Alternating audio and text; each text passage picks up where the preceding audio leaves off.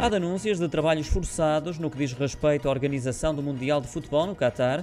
A denúncia partiu da Amnistia Internacional, que num relatório expõe as experiências de 34 empregados de oito empresas de segurança privada, de acordo com a BBC Sport. Segundo o documento, as leis dos direitos dos trabalhadores daquele país têm sido violadas com os seguranças haverem negado o direito a um dia de descanso por semana e quando gozam essa folga semanal acabam por sofrer cortes salariais. Segundo a informação divulgada pela Amnistia, os trabalhadores chegam a trabalhar meses ou até anos sem um único dia de pausa, uma prática que, ao que tudo indica, tem sido recorrente.